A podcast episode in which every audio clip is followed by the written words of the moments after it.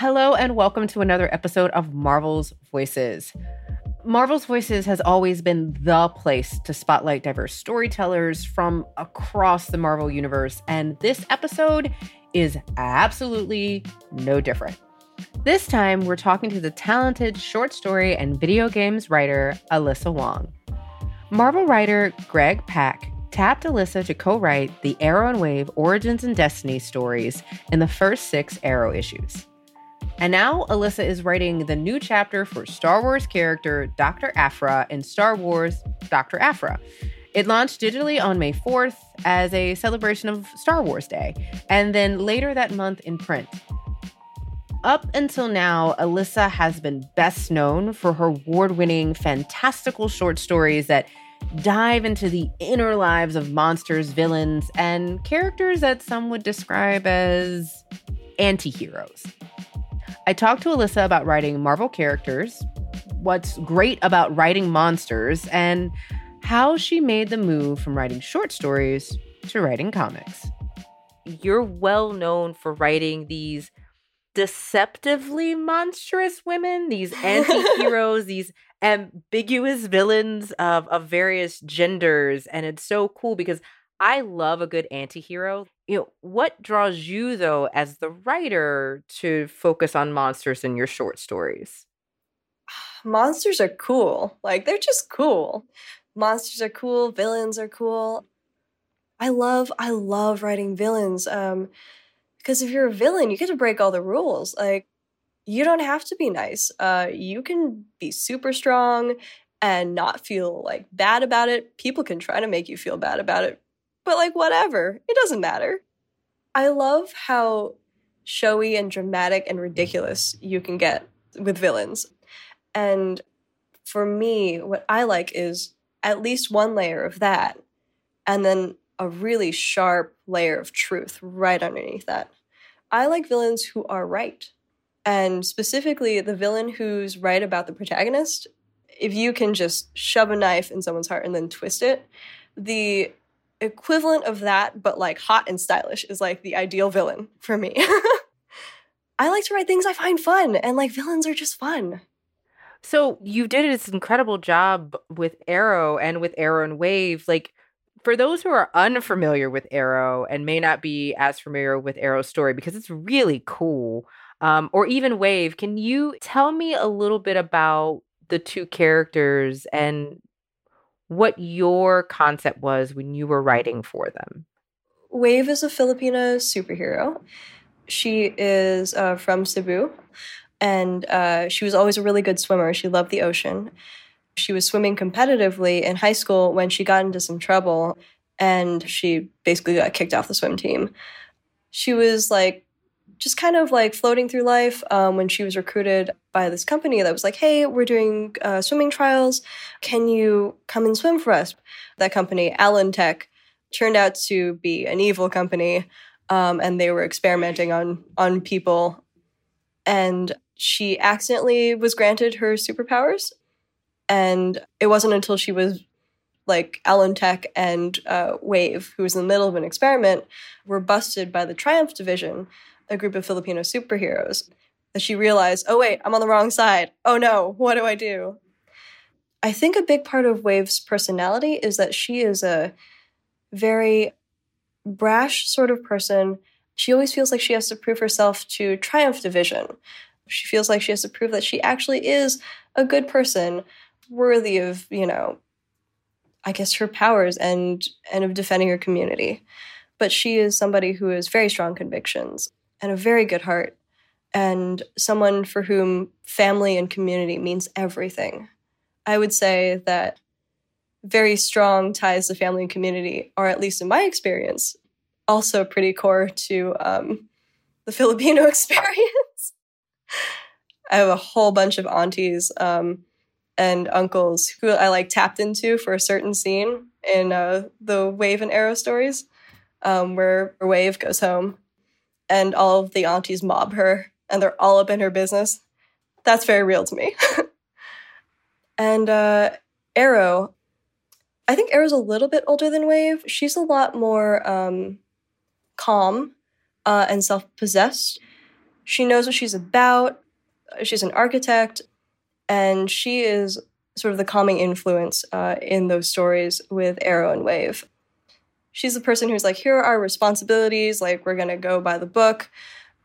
So uh, sometimes there's a little bit of tension between them, but they're really good friends, and I think they work out really well together. Like, their dynamic is really fun. Aero's always uh, pushing Wave to like remember the rules, remember obligations, be considerate, and Wave is always like, Aero, you gotta lighten up. It's gonna be fine.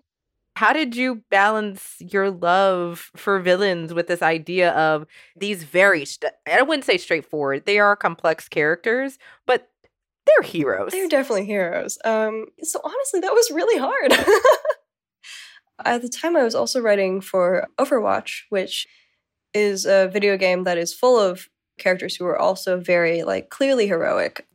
And I love learning how to write new things and I like stretching myself. I think just as important as it is to be able to write a really interesting, messy villain or anti-hero, I also want to learn how to write like really genuinely good people, and that's actually a lot harder for me. so so it was a struggle, but I, it was so fun to like learn more about these heroes and you know get to see their convictions and really push them to the point where they really had to bring it and stand by the things they believe in, you know, to bring it home.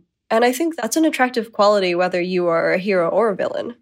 So, Aero being Chinese and Wave being Filipina, like, how is it meant to be able to write those superheroes for Marvel for you? So, actually, when I found out about uh, Wave, sometime before I started working on the comic with Greg, you know, I told all my friends, I told my mom. even growing up, um, I didn't know like any other Filipino kids. So it was finally getting to see yourself represented in comics. I know we talk about this a lot, but it, it's so life changing. It's it's so affirming. It's like I know I exist, but here's proof that other people know that I exist, and that's so special. So I mean, it's a dream come true, honestly. Like I imagine that there is a, a family call where all of the aunties, you're just like announcing to aunties, like I did it, right? And you're bringing all the copies home. My parents are really proud.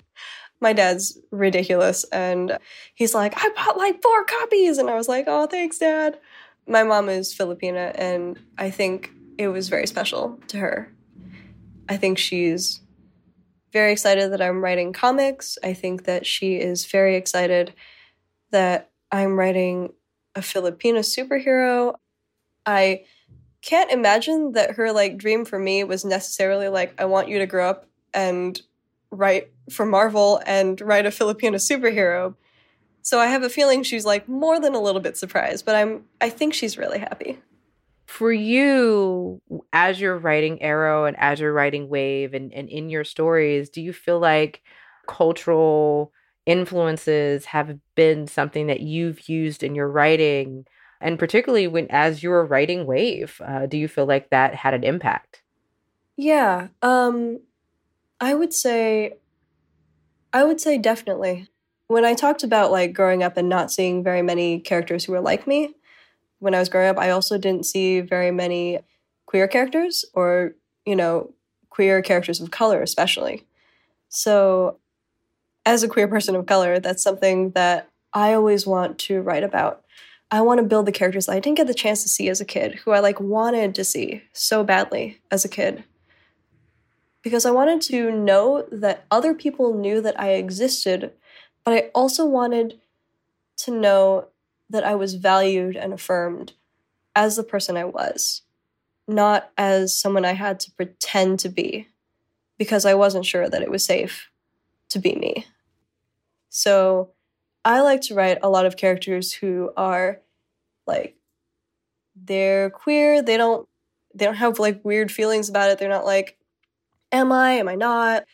Do I feel bad about this? They're like I just exist. That's my deal. And my story uh, might not be about that. It's just here's what my story is about and the person that I am is this. Yeah. I love this because there's this one scene where they're underwater and it's it's these two warrior women characters. Um, well, because one is an underwater creature um, that you know is a humanoid, I guess. Um, but this this queer couple was written in such love and such intention that you could tell in the writing what you were like the right it makes all the sense in the world to me now after reading this part of the story. That makes me so happy. Thank you. Yeah I, that was so that was something that uh greg and i talked about. I was like i really really want to see like a, a queer filipina. I was like where are my queer aunties at? Where are my older queer filipino aunties at?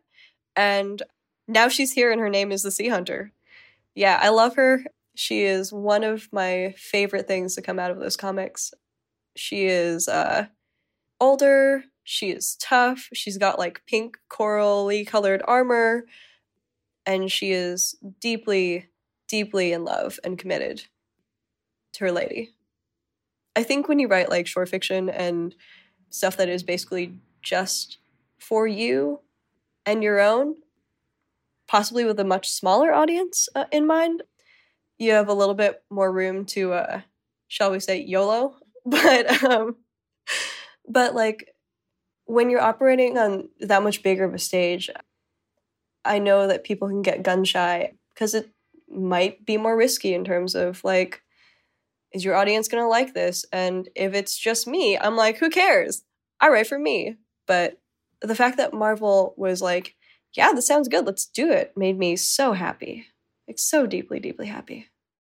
When Alyssa mentioned talking with Greg, she was, of course, referring to award winning comic book writer Greg Pak Greg's previously been a guest on the show and is a longtime Marvel writer, including Weapon X, Agents of Atlas, and The Incredible Hulk, which is where he originated Amadeus Cho, as well as the World War Hulk storyline. He also wrote the only solo book for Storm and a bunch of Star Wars titles, including the current run of Star Wars Darth Vader. Alyssa told me about how they ended up collaborating on the stories of Aero and Wave, two Asian Marvel superheroes, who are also members of the Agents of Atlas team. I got a call from him uh, out of the blue, and he was like, Hey, I have this project. Do you want to collaborate with me on it? And I was like, Wait, hold up. You really, you want me? You want me to write this with? Really? And he was like, Well, yeah, I'm doing these 10 page stories about Wave and Aero and uh, Wave is Filipino superhero. Aero is Chinese. You are Filipino and Chinese. Like that would be really really fun. He was like, I I I'm having a Wave go back to like her roots and interact with her community and it's like a family kind of story. And he was like, I I read this story that you wrote called Olivia's Table, which is very much also a family story. It's a short story in an anthology called A Thousand Beginnings and Endings. And it's about this girl, and she lives in Phoenix, Arizona, and she drives down from Phoenix to like a small uh, town in the Southwest to cook a banquet for the Ghost Festival every year. And it's about her doing this on her own for the first time after her mother passes. He read that and he was like, I really love the stuff you did with that story. And how you wrote about family. Um, and I think that would be really awesome to have. And I would love to bring you in and, you know, let's work together. And I was like, yeah, let's do it.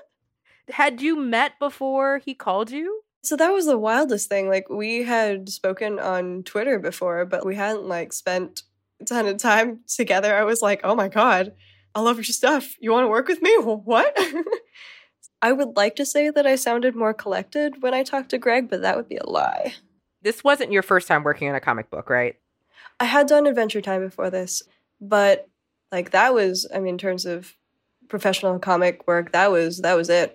So I always say that comic books are the biggest team sport, and normally when I'm saying that, it's the writer, the artist, the penciler, the colorist. Like there's one writer, but this is a very unique situation, right? This is you collaborating with another writer. How was it collaborating with Greg on the story? because Greg Pak is in New York and you were on the West Coast. What was your process?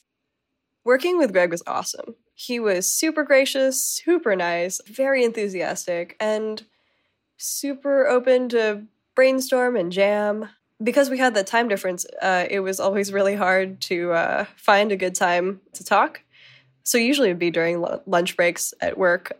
I would go sit in my car and we'd talk things out, or it would be like at truly ridiculous hours, either very early or very late. I feel very lucky to have gotten to do that. Um, one, because I'm a huge fan. Two, because I feel like I really got to learn a lot of stuff from someone who was not only very accomplished, but also a very good patient teacher. We had those 10 page uh, issues, and one of us would take the first five, and the other person would take the other five. So uh, it's gotten to the point where if you ask me which ones I wrote, I actually might not be able to tell you because, you know, one of us would write the first five or one of us would write the back five and then you try to have you have to figure out what pieces go where in order to make that work.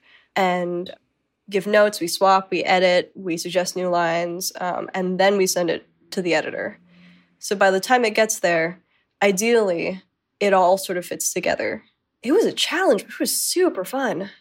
Were you a comic book reader as a kid? Is it something that you really loved, or were you just like a book nerd in general? Uh, definitely book nerd.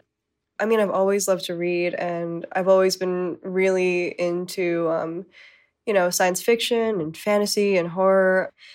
I grew up in a in a very, very, very Christian household, and um, so I read a bunch of books from the Christian bookstore. And there is a there is this guy who's like a legend in Christian horror, which is like a subgenre where it's like, hold up, what? But yeah, I read all these books by this guy named Frank Peretti, and it's like weird supernatural stuff, like monsters, demons. And I remember as a kid reading it, and I mean, I think if you grow up in super duper Bible town, you you expect like, oh, okay, well, there are these bad things, but then you pray and then they go away and it's fine. And the thing I found really exciting about these books is that they would pray and they wouldn't go away. And I was like, yes, yes, this is what I want. This is everything I've ever wanted. But yeah, no, I've always loved to read. And I think that horror has actually always had a special place in my heart. I didn't read a ton of American comics growing up, but um, I read a ton of manga. Like, I remember uh, back when Barnes and Noble and Borders started carrying them, I was like maybe in sixth grade. And after that, it was just anything I could get my hands on. For you, what was the turn from being this avid reader to going, okay, this is what I want to do? I want to be a writer. So, my dad used to tell me stories uh, when I was a kid. First, they were like, like stories his dad had told him, like fairy tale kind of things. And then um, my sister and I kept asking for more, he started making stuff up about us. So I learned very early on that if you got bored, you could just make up your own stuff. So I was making up stories as long as I can remember. I always loved writing, but I was always uh, nervous about showing it to other people because I thought that they would think I was really weird if they saw what I was writing. but it turns out that I'm not the only person with an appetite for weird dark stories. You have a lot of texture to your stories. Like there is a lot of amazing visual elements in your writing. Do you think that helped you when you were making that transition from short stories into comics and how? Mm, I I think it did. I like working in smaller spaces. So space constraint is actually something that I really like. So I mean, that's why I like short fiction. How deftly can I tell this story? what tricks can I build and then pull in order to make people see what I want them to see in like no space at all. When I write something, I have to be able to see and hear it before a scene comes together. I think that comics being such a visual medium, in some ways, like I, I felt like I had um, I had some experience that I could bring to that, but in other ways, I was like I I really want to leave room to collaborate and like want to rely on the artists and the rest of my team who have so much experience working visually that I don't necessarily have. But I think in terms of envisioning the moment by moment, beat by beat, you know, what dialogue goes where and in terms of pacing out a scene, I definitely think that writing short a lot of short fiction helped a lot.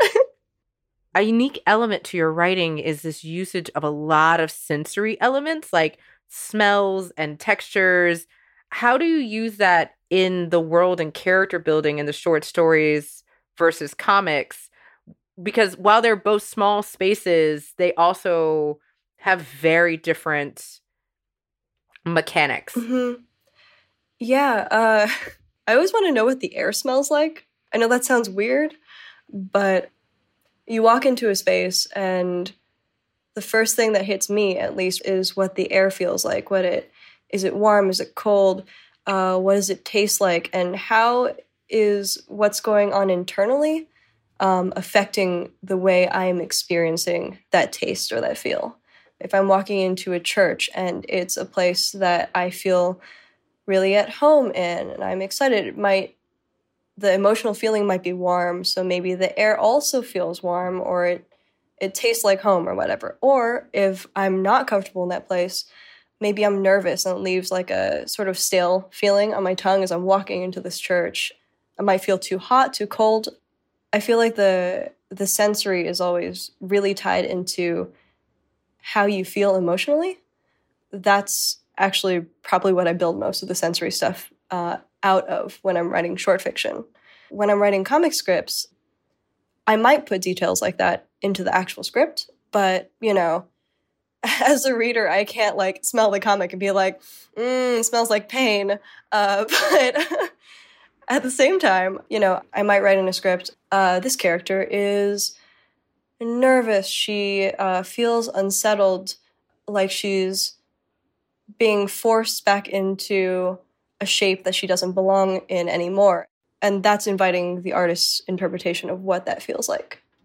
I think the cool thing about working with an artist too is learning to communicate and seeing whether or not the way that you're communicating through the script is actually coming through to other people.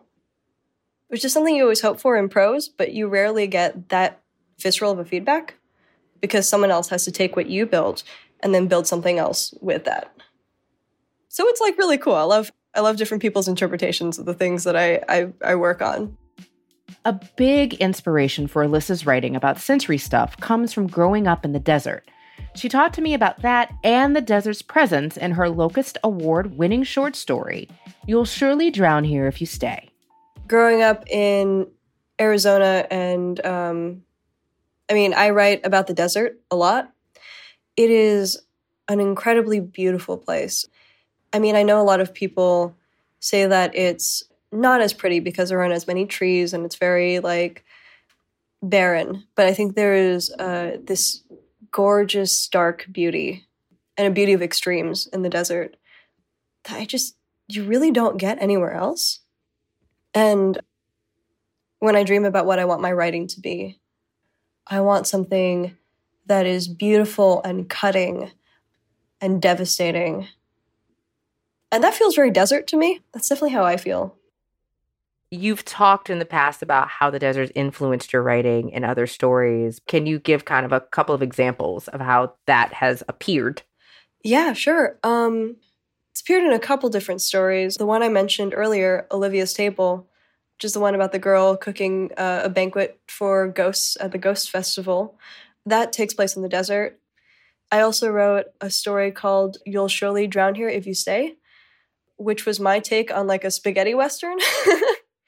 it's a desert Cinderella story, a desert necromancer Cinderella story about a boy whose mother is the desert and whose father is dead and who is trying to cope with his uh, powers of like being able to raise the dead and also like turning into a weird desert beast at night. I read Blood Meridian by Cormac McCarthy, and I was like, I love the descriptions of the desert in this, and I would love to do like a ridiculous Western. I don't know if I succeeded. I might have, but I believe that's the one I won the Locus Award for. You have in the past talked about your grandmother. Do you feel like your grandmother has and her influence has helped you bring together this idea of how you write right and wrong or power and powerlessness and and turn it on its head I think so. Yeah, definitely.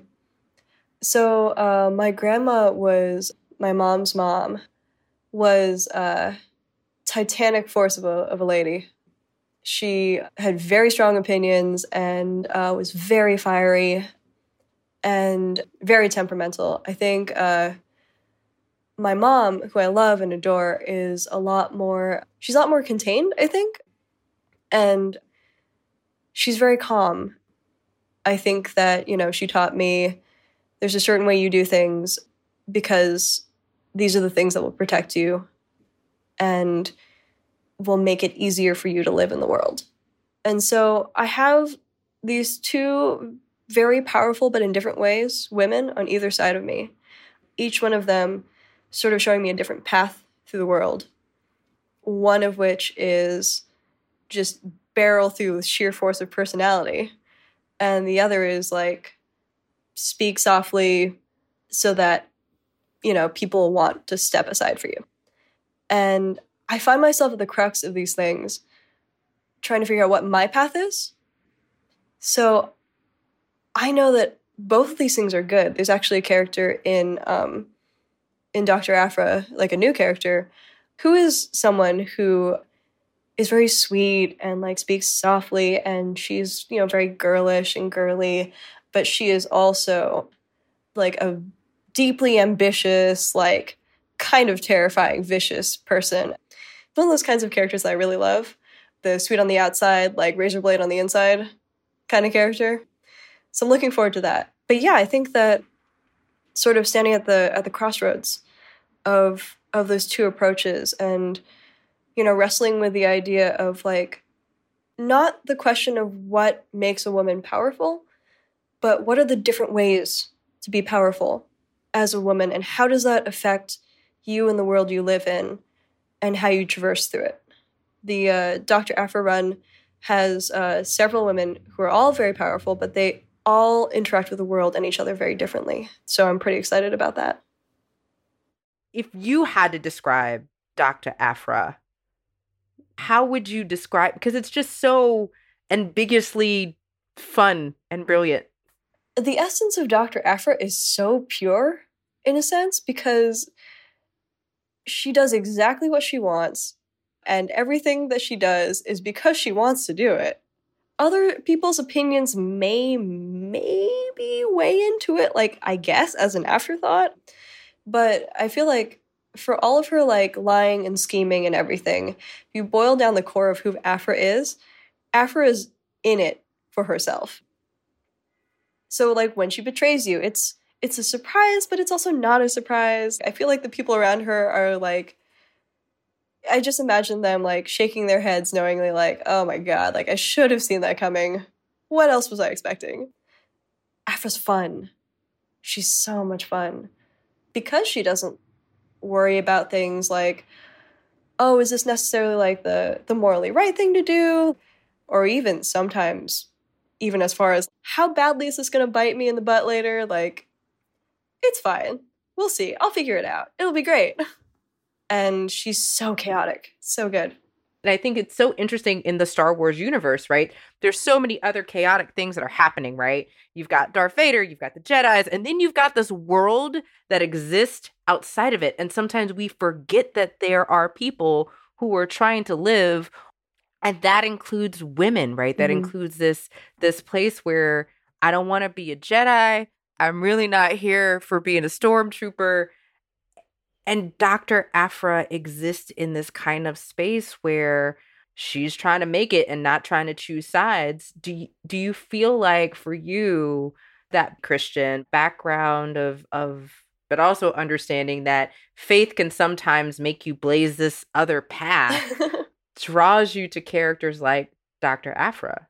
I think that growing up I was always told that there were very specific ways to be I mean, anything, honestly, very specific ways to be a woman or to be a good person or, you know, act like this, don't do this. And I have a lot of respect for people who can look at all of the ways that the world wants them to be and consider them and say, no, that's not for me.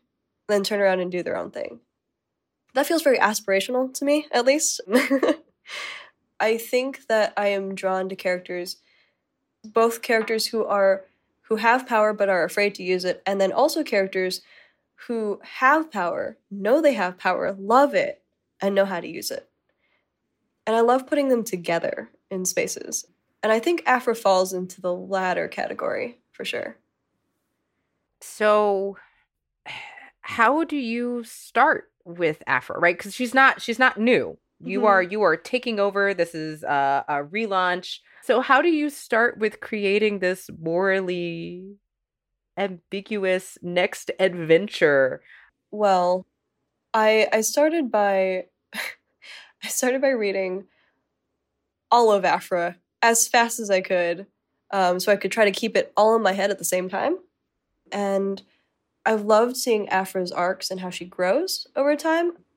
But I kept coming back to that very first issue of her characterization and her dialogue and how confident she is. And I was like, if I'm starting a, a relaunch, um, I want this to be accessible to people who haven't necessarily read all of the other Aphra comics, but I also want it to feel like a logical extension of the other Aphra comics for the people who have been following her adventures this whole time. So there's a bit of a time skip, and we open with Aphra. She's kind of hit rock bottom in a lot of ways. And so, because she's at the bottom, the only way out is up and building out a new escape route for where she is right now. So, hopefully, hopefully, this will make people happy. But I can tell you that I had a lot of fun doing it. I think that, like, taking over the reins of a story that is lovely and awesome and super well established is pretty intimidating. And that's just because I respect what's been done with her. I mean, Kieron Gillen and Si are just, they're so good. And that just makes me so stoked to try to do the best that I can with this character who, like, they made me fall in love with do you feel like uh, this is going to be your opportunity to bring that rich landscape of the desert to are we going to see more desert? Like i just i just want to know. Boom there's the question. So what i'm going to say about that is i would love to put more desert more desert in dr aphra that'd be so great. I think that'd be really sick. That's all i can say about that but um, if you give me an opportunity to write about the desert, I, I mean, it's gonna happen. Like I'm gonna take it. I am very excited about Dr. Aphra's new chapter. And I wouldn't be me if I didn't ask, like, what's next for Dr. Aphra and her her very interesting team. My personal favorite is the Wookiee. Like I I love him. I got a love for Wookiees, friend, and this is a badass Wookiee. Yeah, he's he's awesome. I love writing Wookiee lines. They're so much fun. I also like the idea that like ev- pretty much everyone can understand the Wookiee, but like where uh, he says something and then someone responds. He's so sweet and he's so powerful and so big that having him in any scene just just lights it up. I think. I wanted to um, something I thought about when we were talking um, was uh, we were talking about drawing on your personal experiences and characters who are important to you. And one of the things that I also never grew up seeing when I was a kid was Southeast Asian characters. So I feel like when I would see Asian characters and they they were rare enough, they were always East Asian characters. So, you know, they might be Chinese or Japanese. And usually in the era that I was consuming media in, it was usually either Chinese or Japanese. But like I never saw like Filipinos, I never saw Vietnamese characters, I never saw like Cambodian characters. So I really wanted to bring that to the table with Aphra. So um, I have one character who's part of Aphra's team. His name is Just Lucky, and he is uh, Southeast Asian. And I was like, this is a thing that I'm like going to bat for. Like, I really want this because I felt like I was being handed the Holy Grail with Aphra. and I saw an opportunity there to write a character who who I again hadn't gotten the chance to see growing up and who I had always wanted to see. So I'm just like, more Southeast Asian representation. Yeah. You can almost see in the writing as everyone's getting introduced at, with their like their names right next to them. Like you feel like you're watching a movie in the first couple of pages. And it's really, really neat. So I'm excited to see what the next steps are for Aphra and like the entire team. Can you give us any like sneak peeks? Uh yeah. I would say in this arc they are pursuing some ancient artifacts called the Rings of Vale, which are very valuable and they're said to bring great power to those who wear them if you're wearing both rings at the same time. However, they're also said to be cursed and uh, they're hidden somewhere in a city. There have been expeditions to try to find them before, but no one's come back alive. So that's where Aphra and her team are headed. So they make it to the city, and it's beautiful and strange. But then, like, I don't want to spoil anything, but I will say that there was something very wrong with the city. And uh, I don't think anybody's quite prepared for what they're going to find. All right, I have one more question because I really just need to know. You clearly love horror, you clearly love monsters. Is there anything that scares you? I have a deep, visceral, like horrified reaction to insects. Something about their legs, uh, something about the fact that they're like crusty on the top and then squishy on the inside when you step on them. Like, really awful. Just disgusting. Horrible which has made Animal Crossing very difficult because I'm catching bugs all the time and I have to look at them when I catch them. So that's upsetting. And there we have it. I'm so sorry to relive all of your worst nightmares, but thank you so much for like spending all of this time with me. This is absolutely amazing. I cannot wait to read more Dr. Aphra. Thank you. And thank you so much for having me. This was super fun. I'm really excited about getting to bring some horror to Dr. Aphra because that is definitely what I'm bringing to this arc. So, cross my fingers. I want to thank this week's guest, Alyssa Wong, and thank y'all for listening. Now, go check out Dr. Aphra and Aero and Wave Origins and Destinies in Aero number one through number six. You will not regret it. This episode of Marvel's Voices was produced by me, Angélique Roché, M.R. Daniel, Percia Verlin, and Jorge Estrada. Our director of audio is Jill Duboff. Our development manager is Brad Barton. This episode was mixed by Cedric Wilson at Lantigua Williams & Co.